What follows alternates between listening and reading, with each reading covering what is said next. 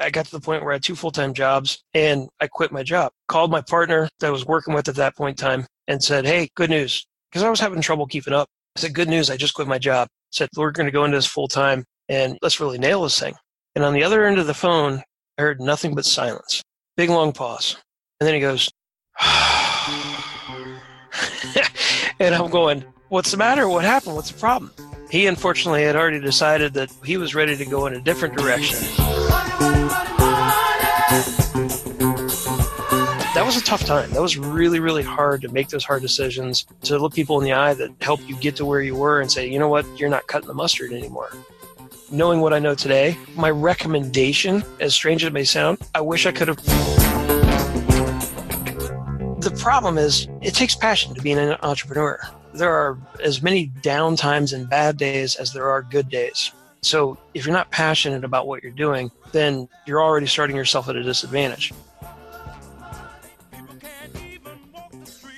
My name is Andy Joseph, the president of Apex Supercritical. I am 47 years old and talking to you today from Johnstown, Ohio, which is a suburb of Columbus. And is that where your company's located? It is. Okay. You're actually in Ohio? I thought you were somewhere else. I thought you were as far as what we're dealing with. Yeah, that's kind of surprising. Tell us what your company does. That's the only reason I was like, I thought we were definitely in Colorado. Sure. It's a pretty common thought process. Right. Especially for those who aren't intimately familiar with the kind of the cannabis industry and what's going on. Right. Apex Supercritical manufactures botanical oil extraction systems. And specifically, our systems utilize carbon dioxide, liquid carbon dioxide, or sometimes what's called supercritical carbon dioxide as a solvent. These botanical oil extraction systems will utilize CO2 to dissolve oils out of plant materials, cannabis in the majority of our cases here recently.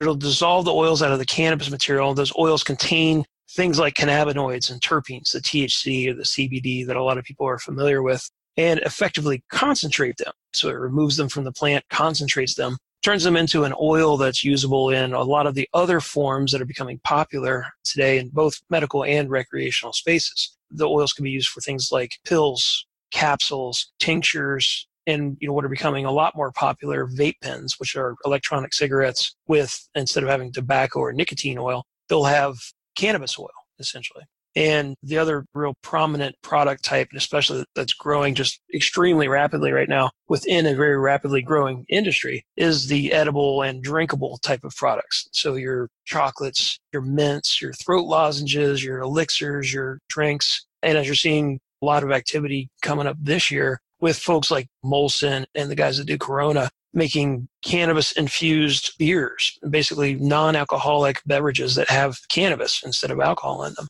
So it's a very popular product that all is generated as a result of the extraction process. That's kind of the first step in getting these oils that are utilized for all those different types of products out of the plant material. And the equipment that we manufacture, CO2 extraction equipment, is utilized heavily by the cannabis industry for those types of products. Okay, so you actually make the machines or whatever to help the cannabis industry extract these type of oils you're saying? Exactly. We are an equipment manufacturer located in Johnstown, Ohio. We're referred to a lot of times as an ancillary product supplier to the cannabis industry. That's a key separation because obviously still aware cannabis is illegal on a federal level. So many states have legalized medical and 10 or so states have legalized recreational, but it's still illegal on a federal level. And that creates all kinds of business complexities and challenges to operate within. As an ancillary product supplier, we don't touch the plant. We don't actually do the extractions. We just build the equipment and then ship it to places like Colorado, for instance, or more recently, Ohio, because Ohio's legalized medical marijuana. Our customers will then take the equipment, utilize it to extract the oils, and then generally they'll create some kind of secondary product like we're discussing. Was this your business plan even maybe five, ten years ago? Because I mean, before it started becoming legal in states, Know if people are actually doing this for other plants, or can you just walk us through how your company's evolved overall?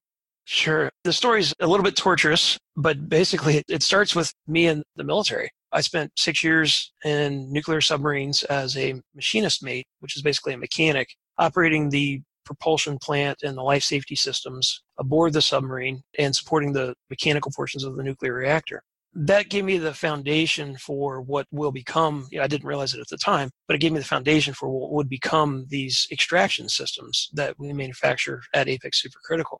Once I got out of the Navy, I went to Ohio State University and started working towards my welding engineering degrees. Welding engineering is kind of a niche degree set within Ohio State's much larger engineering program. And while I was doing that, I got an internship at a company that does research and development and consulting work in the welding industry. Well, lo and behold, while I was there at that job as an intern, a couple of the engineers were having me as an intern do these like goofy side projects. I would be making handles and making little brackets and making different pieces parts that just didn't quite seem like it was up the alley of these consulting projects that were within the company.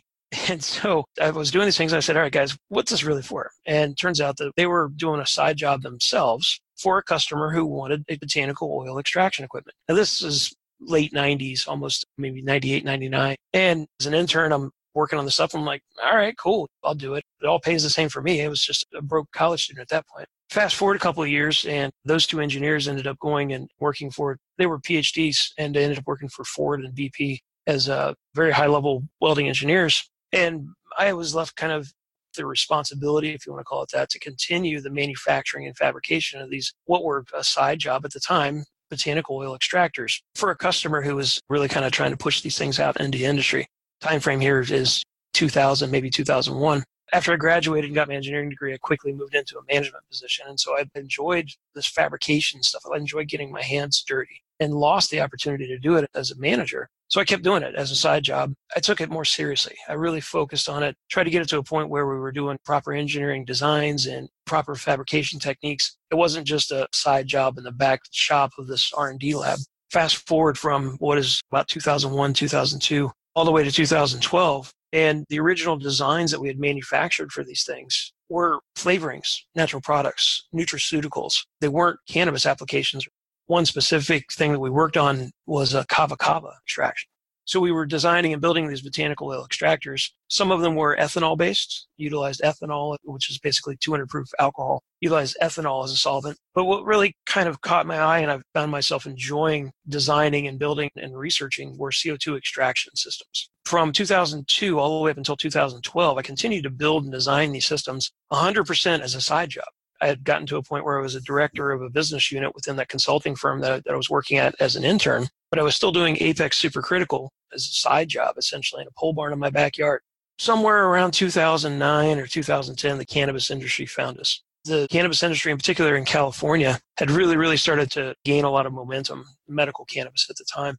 And what I was finding is there was a lot of doctors that were very interested in being able to acquire these concentrated products. No longer did they want flower to be a medicine because they could have patients that have emphysema, lung cancer, or some other condition that would prevent them from smoking. And so these concentrated products, things like vaporizing pens or oils, were very desirable to the doctors because they could provide their patients a cannabis therapy that didn't require smoking.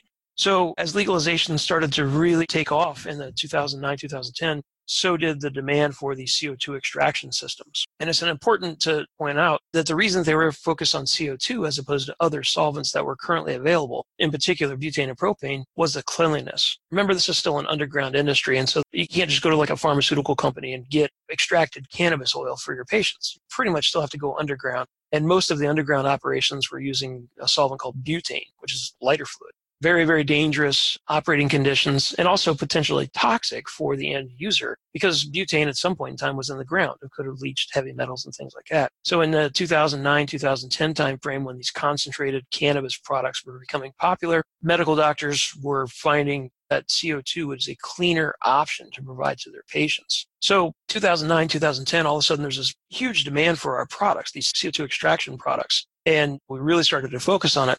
2012 got to the point where I had two full time jobs. Now my hobby, my side business has really just exploded and it, it, takes more time, spending more time on the weekends and evenings than working on this stuff than I was at my real job as a director of this business unit. So I made the leap. And 2012 was also the same year that Colorado and Washington legalized recreationally.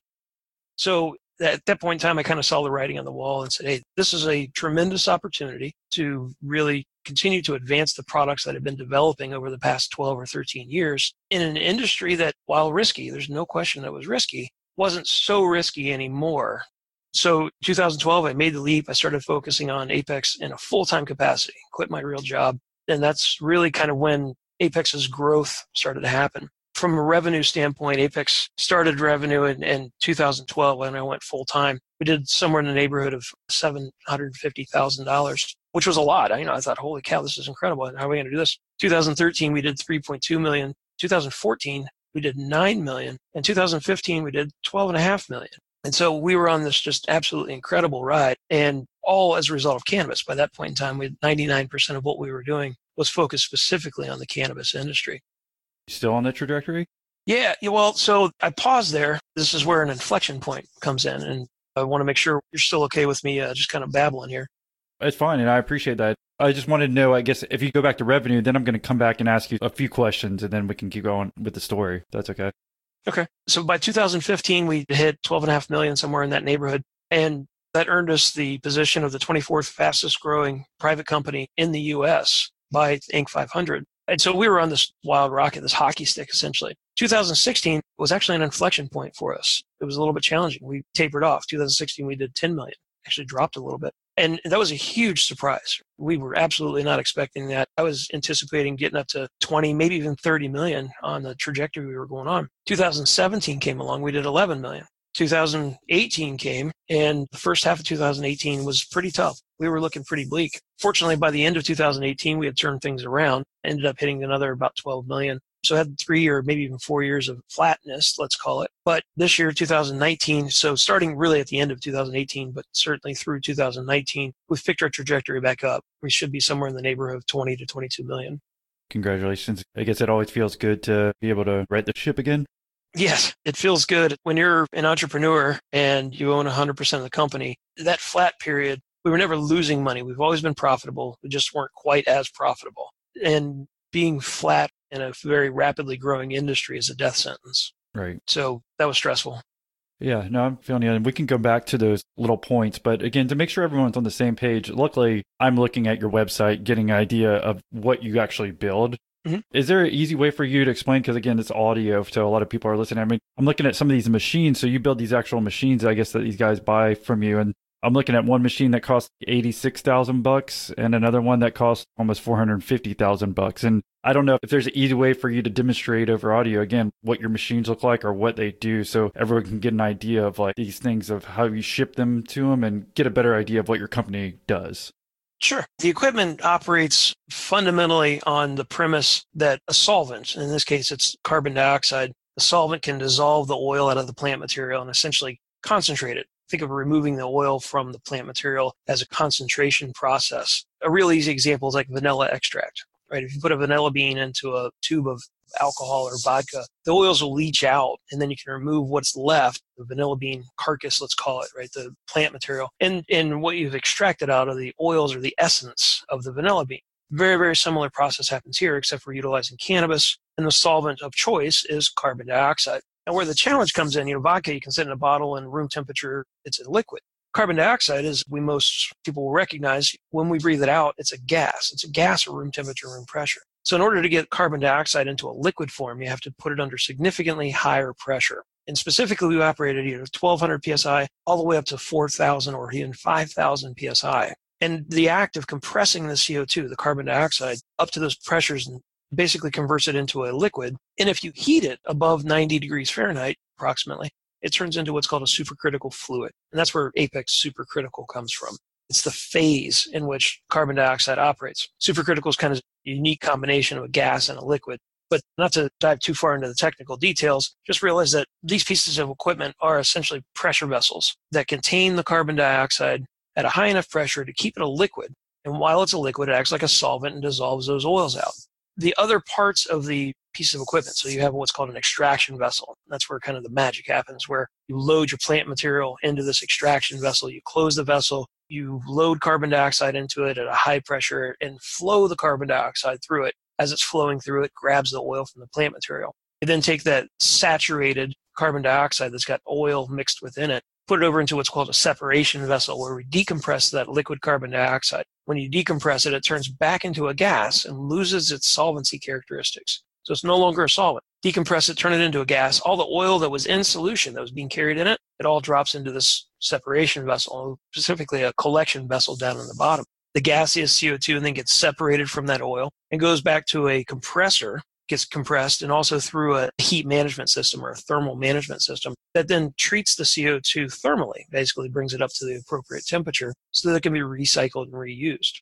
If you're familiar with an air conditioning system, these things operate almost exactly the same way an air conditioner operates. But instead of having Freon, it's got CO2. Biggest difference is we don't necessarily want the heat and cold that comes from the compression and decompression of the CO2. We just have to have it. Physics demands that we have to have a decompression cooling effect. Therefore, we have a compression heating effect.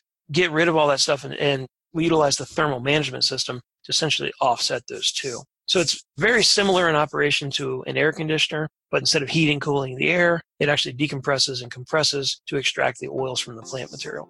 Hopefully that helped. I feel like I came at least a little bit more helpful at the end there. No, I, I do. I think it helps. And like I said, it's like going to see a psychiatrist talking about your problems in life. You're like, we're talking with you about our problems in business and startups. So, I mean, when we vocalize it, we talk, something else will enter our brains and, and we're like, okay, yeah, there it is. Nice. Well, I appreciate it, Dr. Rock.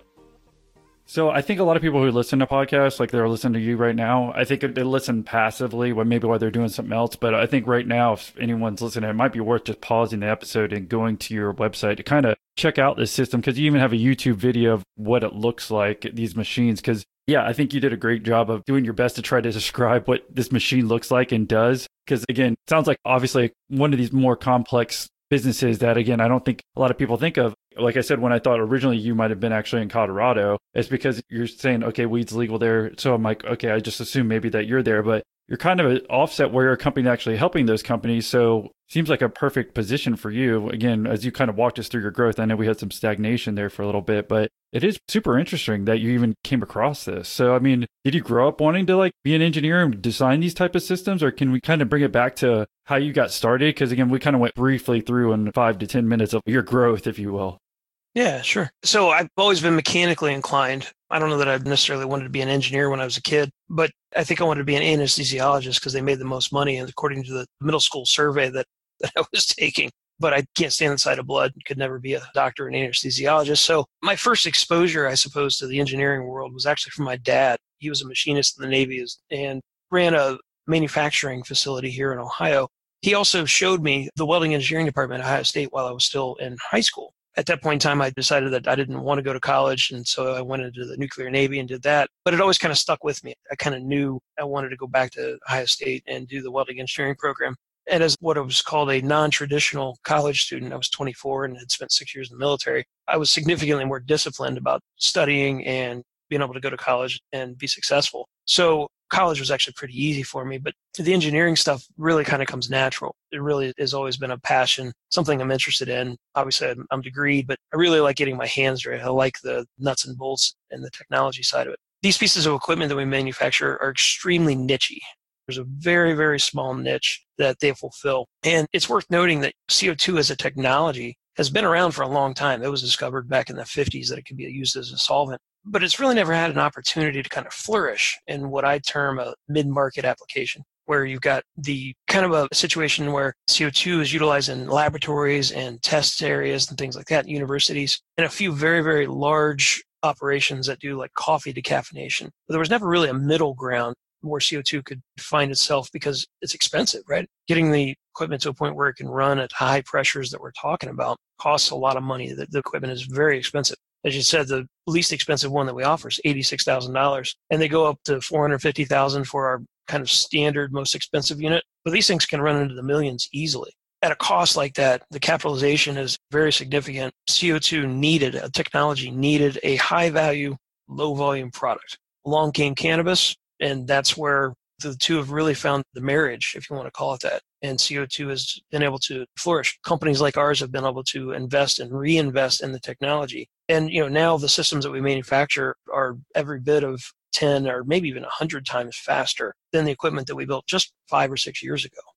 Wow. Yeah, And that's what I was actually curious. I was kind of leading to my next question is this like how it's evolved over this point in time? Because honestly, all the stuff that you've been saying, I don't know how many our engineers are understand the whole concept of you even using the vanilla bean, getting vanilla extract. I thought that was a great example. I didn't know that's how they got vanilla extract, but mm-hmm. it's very interesting that I don't know if you keep putting money into figuring out different ways to make this more efficient and then selling bigger and better units or what? Because it looks like you may have four units or so or systems. Maybe there might be more, but I don't know if you do custom ones as well. Can you talk us about that, about the growth of your company as far as making everything more efficient, these systems that you're selling to other companies? Sure. The earlier systems that we manufactured were much smaller and less expensive. They were also much slower from a throughput standpoint. In other words, how many pounds per day or pounds per hour they could process. And as the cannabis industry grew, so did the size of our customers. And so as our customers started to grow and the demand for cannabis products started to go, the higher throughputs became necessary. So it's all been an evolution. As the cannabis industry is growing, the need for higher throughputs is coming along. At the same time, we're reinvesting in our company to be able to increase the efficiencies and the throughput of these different pieces of equipment. But it's important to note that it's not all just happening at once. You can't look at the entire United States and say everybody in the cannabis industry is growing at the same rate. There's still a lot of states that haven't even legalized. So the different product types that we offer, there's four different variations of the product called a Bambino is the smallest one, all the way up to the Force being our biggest one. But there's a transition between them. So the Bambino is our smallest unit, and it's really designed for startups. So for instance, a medical state that just legalized and we've got a new license set comes out. There's not really an established marketplace in that state. So a lot of our customers will start with a smaller Bambino system because one, it's cheaper. And two, it also has the ability to, to be part of our what we call trade up program. Trade up program allows the customer to turn that system back into us and we'll give them a credit towards the purchase of one of the larger scale systems for instance, the Bambino can be traded in for the next size up, which is the Transformer. Right? The Transformer is named that because we see that particular category of system. The throughput is really when companies are in their transformation stage. So they're no longer a startup. They're really starting to gain some momentum and inertia, getting some demand for their products through their first product development sequence, and they're growing, they're transforming.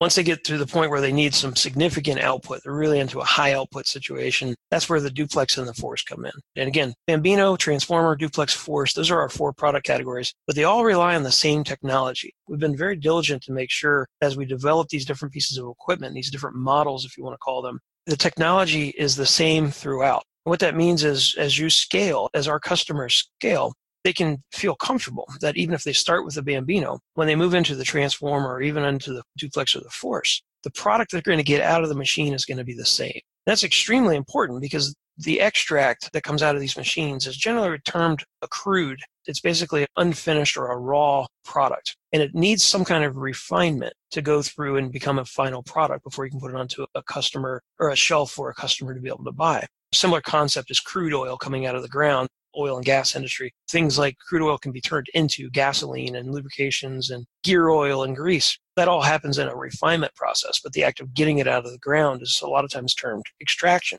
These systems kind of have a similar concept from the standpoint that the very, very first product that comes out of that plant material is typically a goopy peanut butter consistency kind of uh, product, and a lot of times need to be refined and separated to be able to create the different end products like vaporizing pens or edibles or some of the other recreational products that are out there. So there's a lot of product development and refinement that happens after the extractions are done. We've developed and designed these different product categories to allow our customers to grow. So the Bambino to the Transformer, that step is going to give the customer the same quality, the same type of initial product from the extraction with higher throughput. Same thing when you go from the Transformer to the Duplex. It's going to give you the same quality, the same consistency of the output, but a much, much higher throughput. And that's the fundamental difference between the platforms.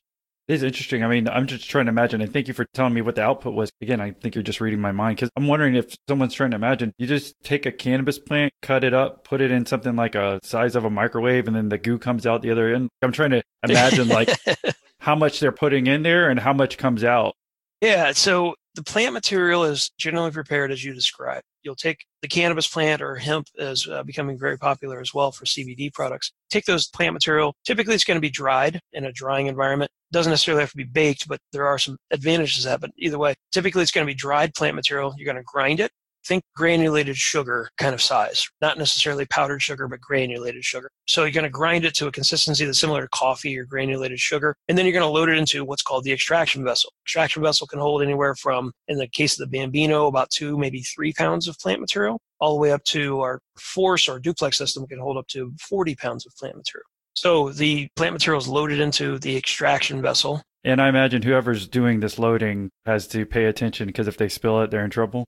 Yeah, the commoditization of the industry has definitely driven the value of the product down. It's not like I got, you know, little baggy of stuff anymore. These guys are handling significant volumes of it. So a little bit of spillage here and there, while certainly not desirable, isn't necessarily a huge deal. An interesting sideline on it. The guy that puts it in there, turns out there's a lot of people who are in the cannabis industry who've actually become allergic to cannabis. That ground plant material can create quite a bit of dust as you're loading it and unloading it. And a surprising number of our customers are actually allergic you know the operators are allergic to the cannabis plant. So you'll see a lot of times in pictures of people loading the equipment actually wearing full face masks full dust masks to be able to and respirators to be able to prevent the cannabis from being basically breathed in when it's in powder form. Maybe they do that on purpose to make sure the guy's not accidentally spilling it into his pocket right? Well, yeah, there's yeah, diversion's definitely a challenge, but it's kind of just like anything else. The biggest problems with diversion and theft, really, from cannabis operations from our customers, really isn't on the dried plant material stage. It's much more on the finished product stage. And there's a lot more value in the extracted oil that's been concentrated than there is in the, the raw plant material. Yeah, let's talk about the smallest machine. You said about three pounds, and tell us about how much comes out, or walk us through that process. Yep. So you'll in, in, the bambinos, you get about two and a half, maybe three pounds of plant material into the extraction vessel. That particular system takes anywhere from three to maybe even six hours. Again, very, very slow throughput on this particular one. It takes about three to six hours, and the output is generally going to be somewhere between 10 and maybe 20%, depending on the, the quality of the plant material. In other words, if it's uh, real fresh buds that are flower material from the cannabis, or it's just like fan leaves and kind of the bottom end of the plant. So you'll get somewhere between 10 and 20% of a yield out that basically. So it's easier to think of the numbers on the transformer. Transformer will hold about 10 pounds of plant material. Processing times are about an hour per pound. And so you're looking at about 10 hours on 10 pounds. You're going to get the same 10 to 20% yield. Okay, so 10 pounds in, you're going to get about a pound of oil out. Now, if we want to start doing some math and economics, a pound of oil, or in the case if you're running flowers, more like two pounds of oil, pound is 454 grams. Gram sells for anywhere between 15 and maybe $20 a finished product. And so when you start doing the math, if we're doing 10 pounds every 10 hours, we do 20 pounds a day, and we're charging somewhere in the 15, maybe $20 a gram for the finished product, the return on investment on these pieces of equipment, although they cost $100,000, $200,000, even $400,000, the return on investments are typically less than a month, maybe even two months. So we'd be stupid to not buy one from you right now, huh? Well, right. I mean, it's that's an easy sell. Unfortunately, it's not that easy. You know, the reality is, while the return on investment on a piece of equipment can be less than two months, this piece of equipment and this step that we're describing, this extraction step, is only one of multiple steps in the process. And this is actually kind of like a sales conversation we'll typically have. Somebody will call us and say, "Okay, I heard about it on TV, and I want to get into it. I know Green Rush, and I want to get a piece." So we talk about extraction, we talk about return on investment. People start really excited. I'm in. Where do I send the check? Hold on, it's not quite that simple. Extraction is only one step of a multi-step process. And beyond just the technical piece of doing the extraction and the formulation of final products, there's a business to be run. There's advertising, there's cash management, there's insurance, there's employees and HR. There's a whole entire business to run. And unfortunately, not all of our customers are successful. And a lot of times it's because they are excited about cannabis they're cannabis aficionados, but they aren't necessarily business experts and lack business acumen. And so, you know, while they might be able to run the machine really well, or they might be able to have some really great feedstock going into it, they lack the ability to put together a strong campaign and advertising program. They struggle to have cash managed practices. All the things that every entrepreneurial business requires in order to be successful applies to the cannabis industry just the same as anywhere else the industry is going crazy and the return on investments are extremely high, you have to have all the other pieces of the puzzle to be successful. So again, talking about the smallest one, is this the size of a bedroom or again, I'm visually trying to imagine if the size of these machines, the smallest one versus the biggest one? Yeah, the physical footprint of the smallest system is somewhere, let's say about 10 foot by 10 foot. The 10 foot by 10 foot space, it's not quite that big, but it's close. The larger system is more in the 10 foot by maybe 15 foot kind of footprint. So they're all about the same size? Yeah, I mean, they do get a little bit bigger. Maybe the absolute biggest one probably stretches out to maybe a 20 foot footprint, but they're not massive. I mean, you know, the size of a small car or maybe a big car in the, in the case of the bigger ones. But they are extremely expensive because the larger systems, the high output systems, run at up to 5,000 psi. And so a vessel that's designed and capable of holding that much pressure back is extremely expensive. And that's what drives a lot of the cost in these things if I'm going to fill up my tire at the tire place, do you know what PSI that runs up to? Because I'm trying to imagine what the difference. Yeah. So your tires are going to run at somewhere around 20, maybe 30 psi. These things are running at 5,000 psi. Yeah, but I didn't know that if the actual machine runs at a certain psi to get me to the whatever psi I need to. Sorry, you broke up there for a second. I don't know if I heard that right. So your tires 20, maybe 30 psi. Right. Whereas these pieces of equipment run at 5,000 psi. Right, but that's a pressure within the actual tire. But how about the machine that I get it from? Doesn't it have to be at a higher psi to give me that output to the actual tire? Or no? Am I thinking about this incorrectly? So an air compressor that fills up your tire have a tank that fills up to about 100 psi. And that 100 psi is high enough to force itself into a 30 psi tire. And yours again are at 5,000? That's correct. Okay, so that just gives us at least a perspective. I think I'm just trying to think of ordinary things for people who aren't in this industry or engineering industry to get a good idea of what perspective, if you will. Yep, they're very nichey, they're very technical pieces of equipment, but the business itself isn't really that much different than any other business out there. It's got its complexities and challenges that once you take the technical aspect out of it, it isn't a whole lot different than making a pair of shoes. I bring this up time and time again, all different type of entrepreneurs, because the same business practices apply to all different types of industries. But yours is so niche and so at the forefront is kind of interesting. And I guess you were saying a lot of your customers still have those business challenges. It's kind of like the cryptocurrency wave as far as people getting all stoked and kind of jumping on a bandwagon and then might be doing well. But then again, you have to remember the fundamentals of running a business, like you were saying. So as far as you shipping these out, you're saying the biggest issues that these companies were having were like marketing, or could you walk us through that? Because maybe you have a customer who's listening now and they want to make sure that they don't have these same issues. You kind of hit it on the head there with the cryptocurrency. It's another example of a bright, shiny market that people say, oh, I, I want to get a piece of that. The problem is it takes passion to be an entrepreneur there are as many down times and bad days as there are good days. And so I can talk about, you know, all my success and all that kind of stuff. There's many, many sleepless nights where things just suck. And the only thing that gets you through those times and those periods when it sucks is passion. So if you're not passionate about what you're doing, then you're already starting yourself at a disadvantage. At the same time, it's also to be a successful entrepreneur, I believe you have to be really good at filling in the holes. And that makes you a generalist by nature, right? You have to be kind of good at every single aspect of the business marketing, finance, sales, human resources, all that kind of stuff. Because until you're at a point where you're big enough to hire somebody to do those things who can be your expert, you got to muddle your way through it. In order to be a successful entrepreneur, you have to be good at everything. Generally, you're not great at all of them. So you have to be really, really great at something, and everybody's got their passion, and it's important that you find that passion but to be an entrepreneur and be successful, you've got to be good at all of the rest of the stuff because, especially as a startup, you're the fill in guy. The entrepreneur is the guy that does all the other stuff that you don't have somebody else to do.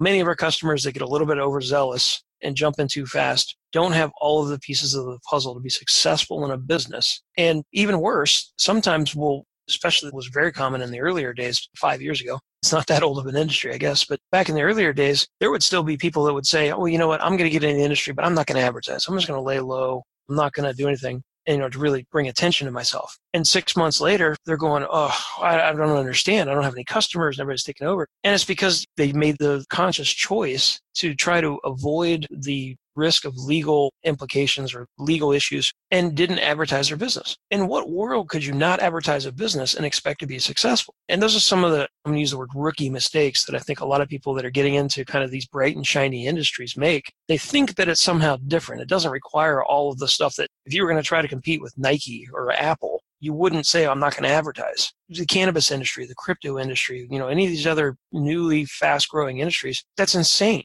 You have to jump into it feet first, accept the risks for what they are, and treat it like a regular business. And that's where, again, it's unfortunate. I hate to see it, but we've seen a number of our customers ultimately fail, not because they can't be good extractors, not because they don't have good product, but they don't have good business acumen.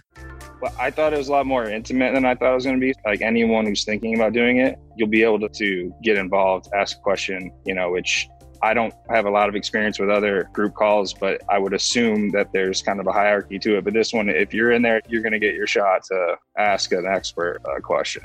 So I tried to compare my group calls. I started joining random entrepreneur groups and just joining their group calls and try to see what they're like.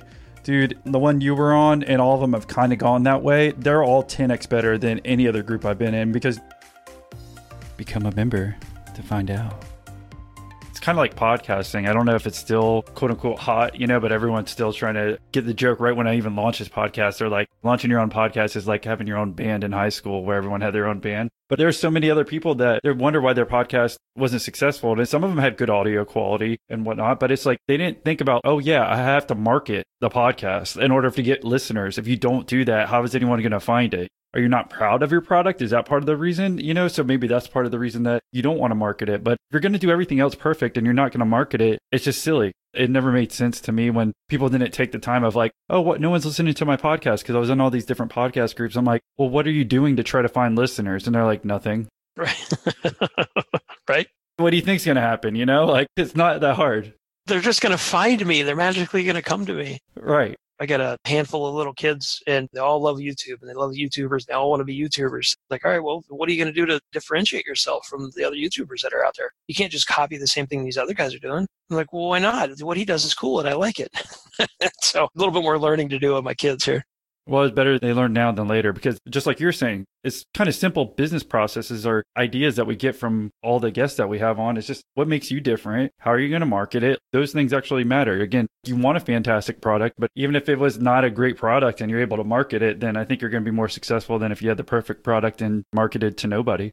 Yeah, marketing is absolutely important. But you know what else is important? Cash flow. If you can't manage cash or you don't have enough cash to be able to make payroll or those kind of things, you're going to go out of business. You don't have cash to pay your marketing groups, you're going to go out of business. I didn't go to any kind of entrepreneurial school. I just got lucky, I guess. But at the end of the day, if I could have gone back and had an entrepreneurial school, the one thing that I wish they would emphasize more, I'd had better cues into, is the requirement to be able to do everything. Every aspect of business is important. And if you just take one piece of the puzzle out, the whole thing falls apart. Yeah, you even mentioned that. It's just, again, trying to make sure you understand that you can't be just great at one thing and ignore the other stuff, or else you're screwed. Or else you need to be an employee somewhere because then you can be great at that one thing and not worry about thing as a whole. Right, exactly. I appreciate you bringing that up for sure. Yep. So going back to your story, what were the hardest things that you had to overcome? Again, I know we were doing great for a while from 2012 to 2015, and then you said you had a little downturn. Was that the hardest part, or what can you tell us about the hardest part about growing Apeks Supercritical? I had two hard parts.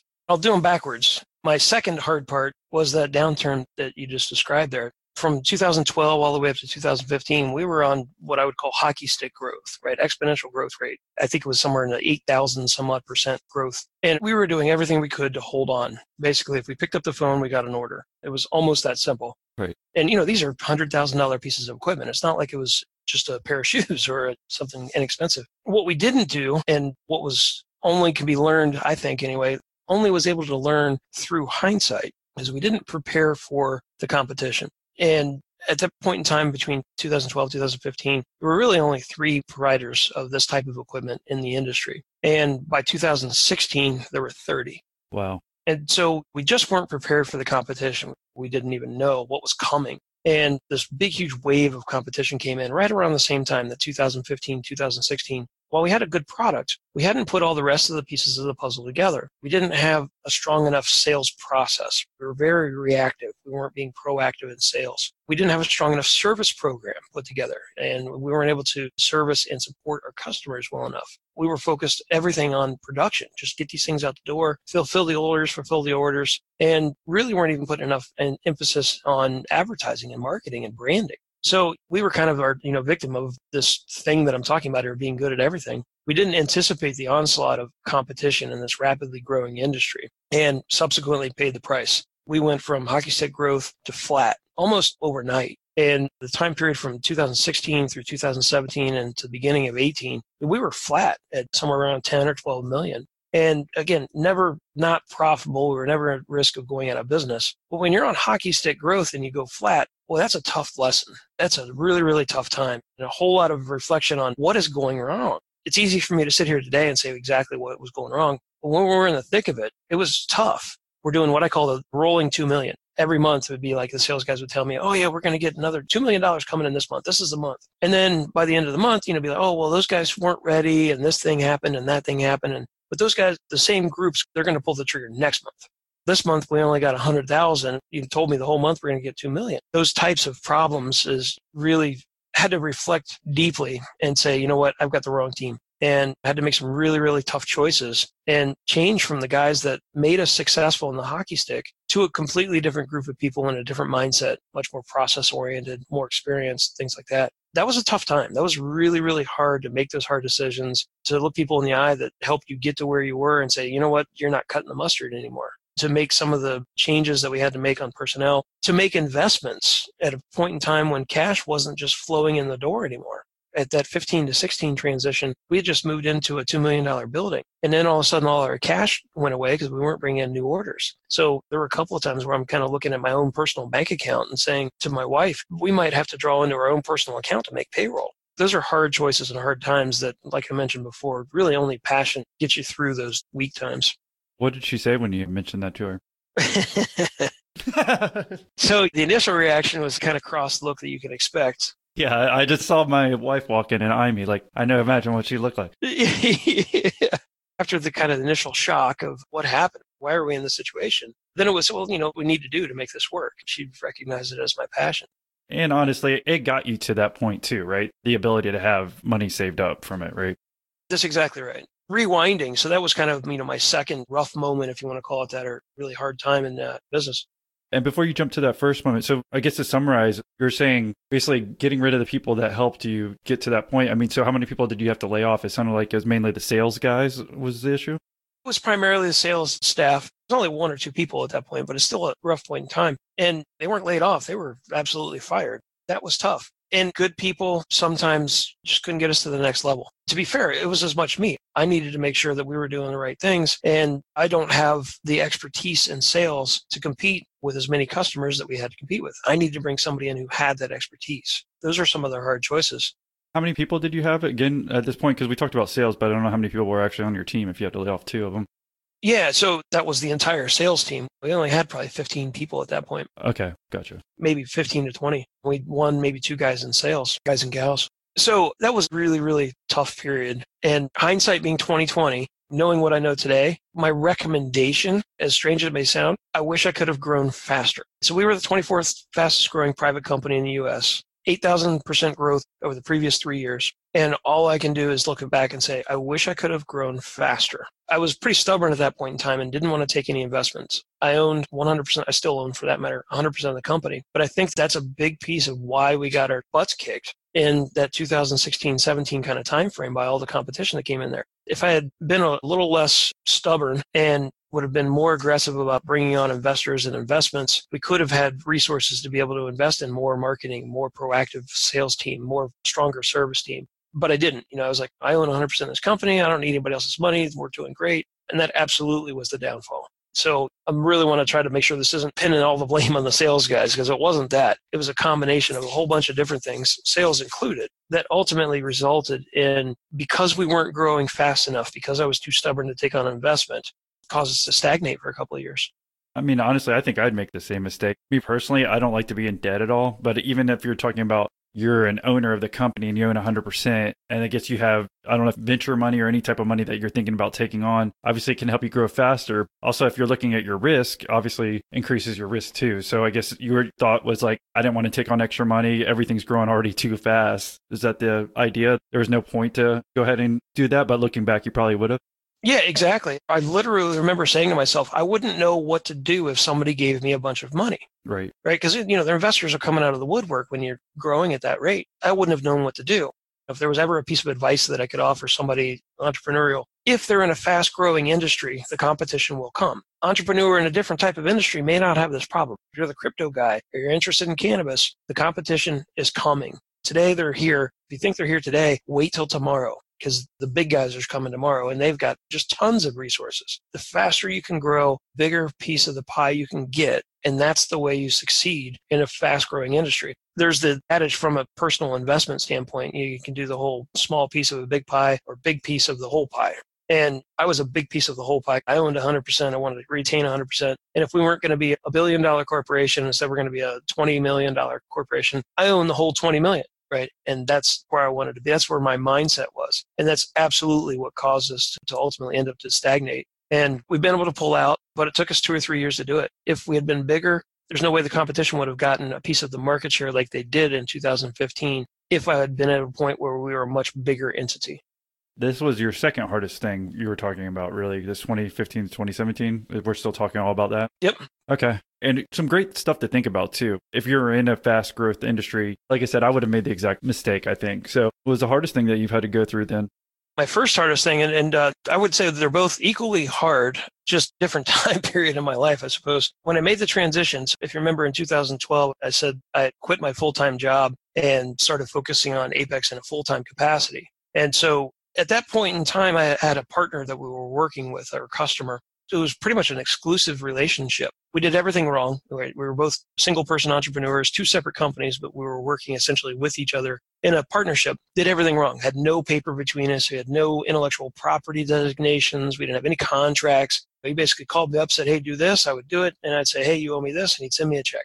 It was that good of a relationship for a solid, probably 10 years. In 2012, I got to the point where I had two full time jobs and I quit my job. Called my partner that I was working with at that point in time and said, Hey, good news. Because I was having trouble keeping up. I said, Good news. I just quit my job. I said, We're going to go into this full time and let's really nail this thing. And on the other end of the phone, I heard nothing but silence. Big long pause.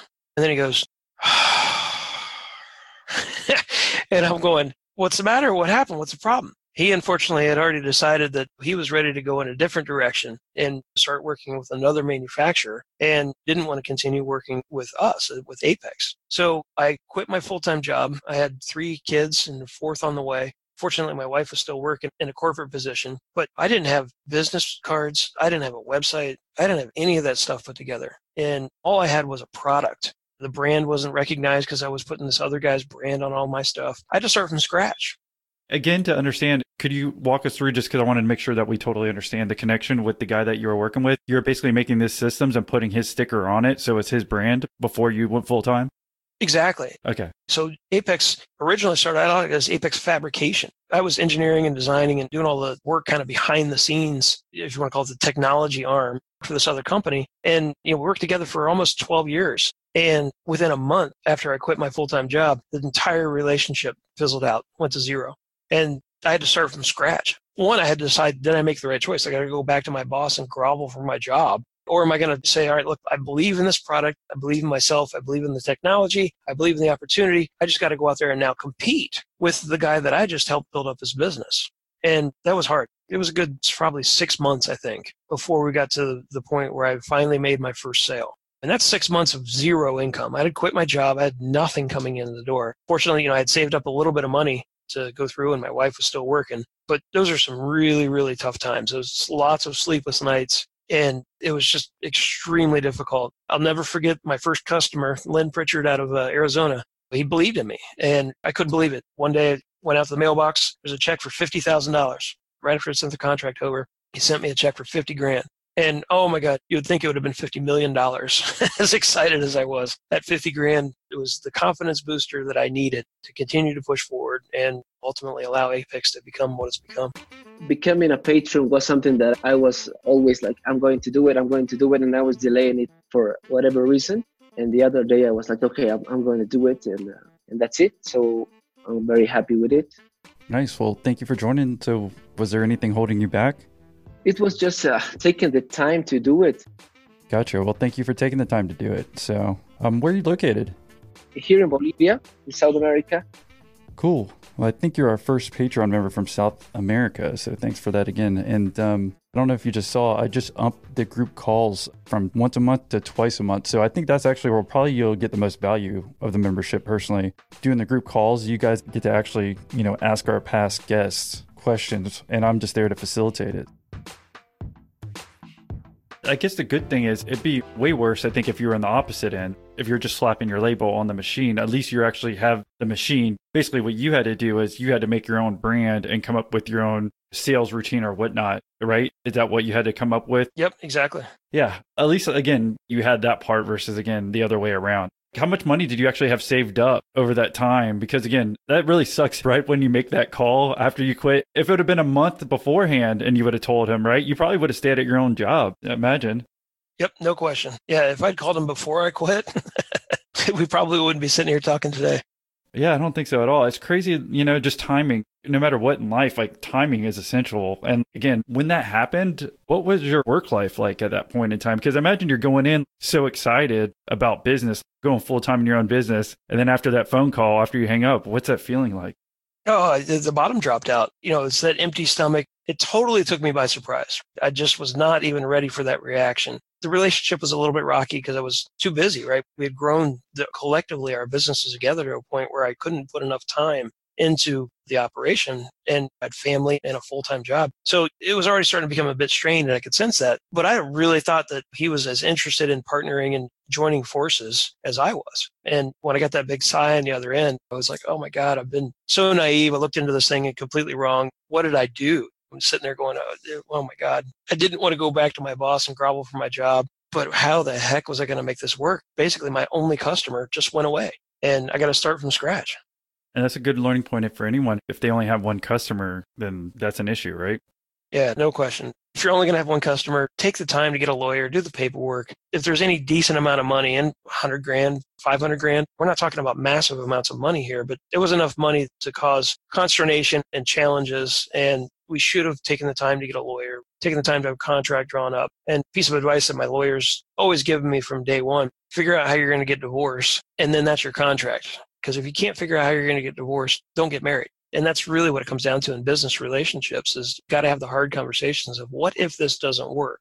And if we had had that type of conversation, I probably would have figured out that he didn't want to work with me and wouldn't have ever quit my job again, at least things worked out the way it did. And, you know, looking back, it's easy, but when you're in the moment, obviously, it's way different. Oh, yeah. Again, right when you found that out, I imagine I'd probably be depressed for like a day. But then, oh, yeah. What happens for me is I realize I have to turn the light switch on and go to work. Is that what happened with you? I mean, did you just start working crazy hours to try to figure this out, or were you looking at other jobs or what? I did it all. Yeah. It was a roller coaster. I started out with sure depression should i call my boss and ask for my job back before somebody else takes it? And then it, it goes the other side which is man i'm going to win this. I can do it. And then going back to well you know the phone hasn't rang for 13 minutes and nobody likes me i got to go find another job. It was a roller coaster of emotions. It wasn't just any one emotion. It was all of them yeah, I think entrepreneurship is obviously like as many people know is that roller coaster, but especially in the early years or even early months, especially when you have no money coming in, I think that roller coaster is up and down way more versus like over a year. You might have a couple down years like you did, but it seems like you're on the upturn again where it's more steady the up and downs. But uh, again, those first few months, especially when you have nothing coming in, I guess could make you double think everything you're doing, right?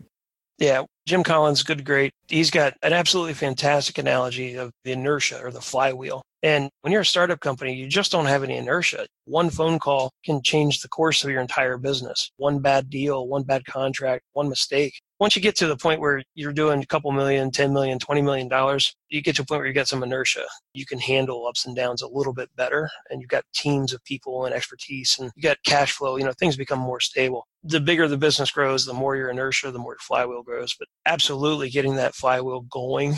Oh man, oh man, those are some sleepless nights. Well, Andy, we appreciate you coming on and sharing your story with us. Do you have any last words of wisdom for everyone who's listening? Grow faster.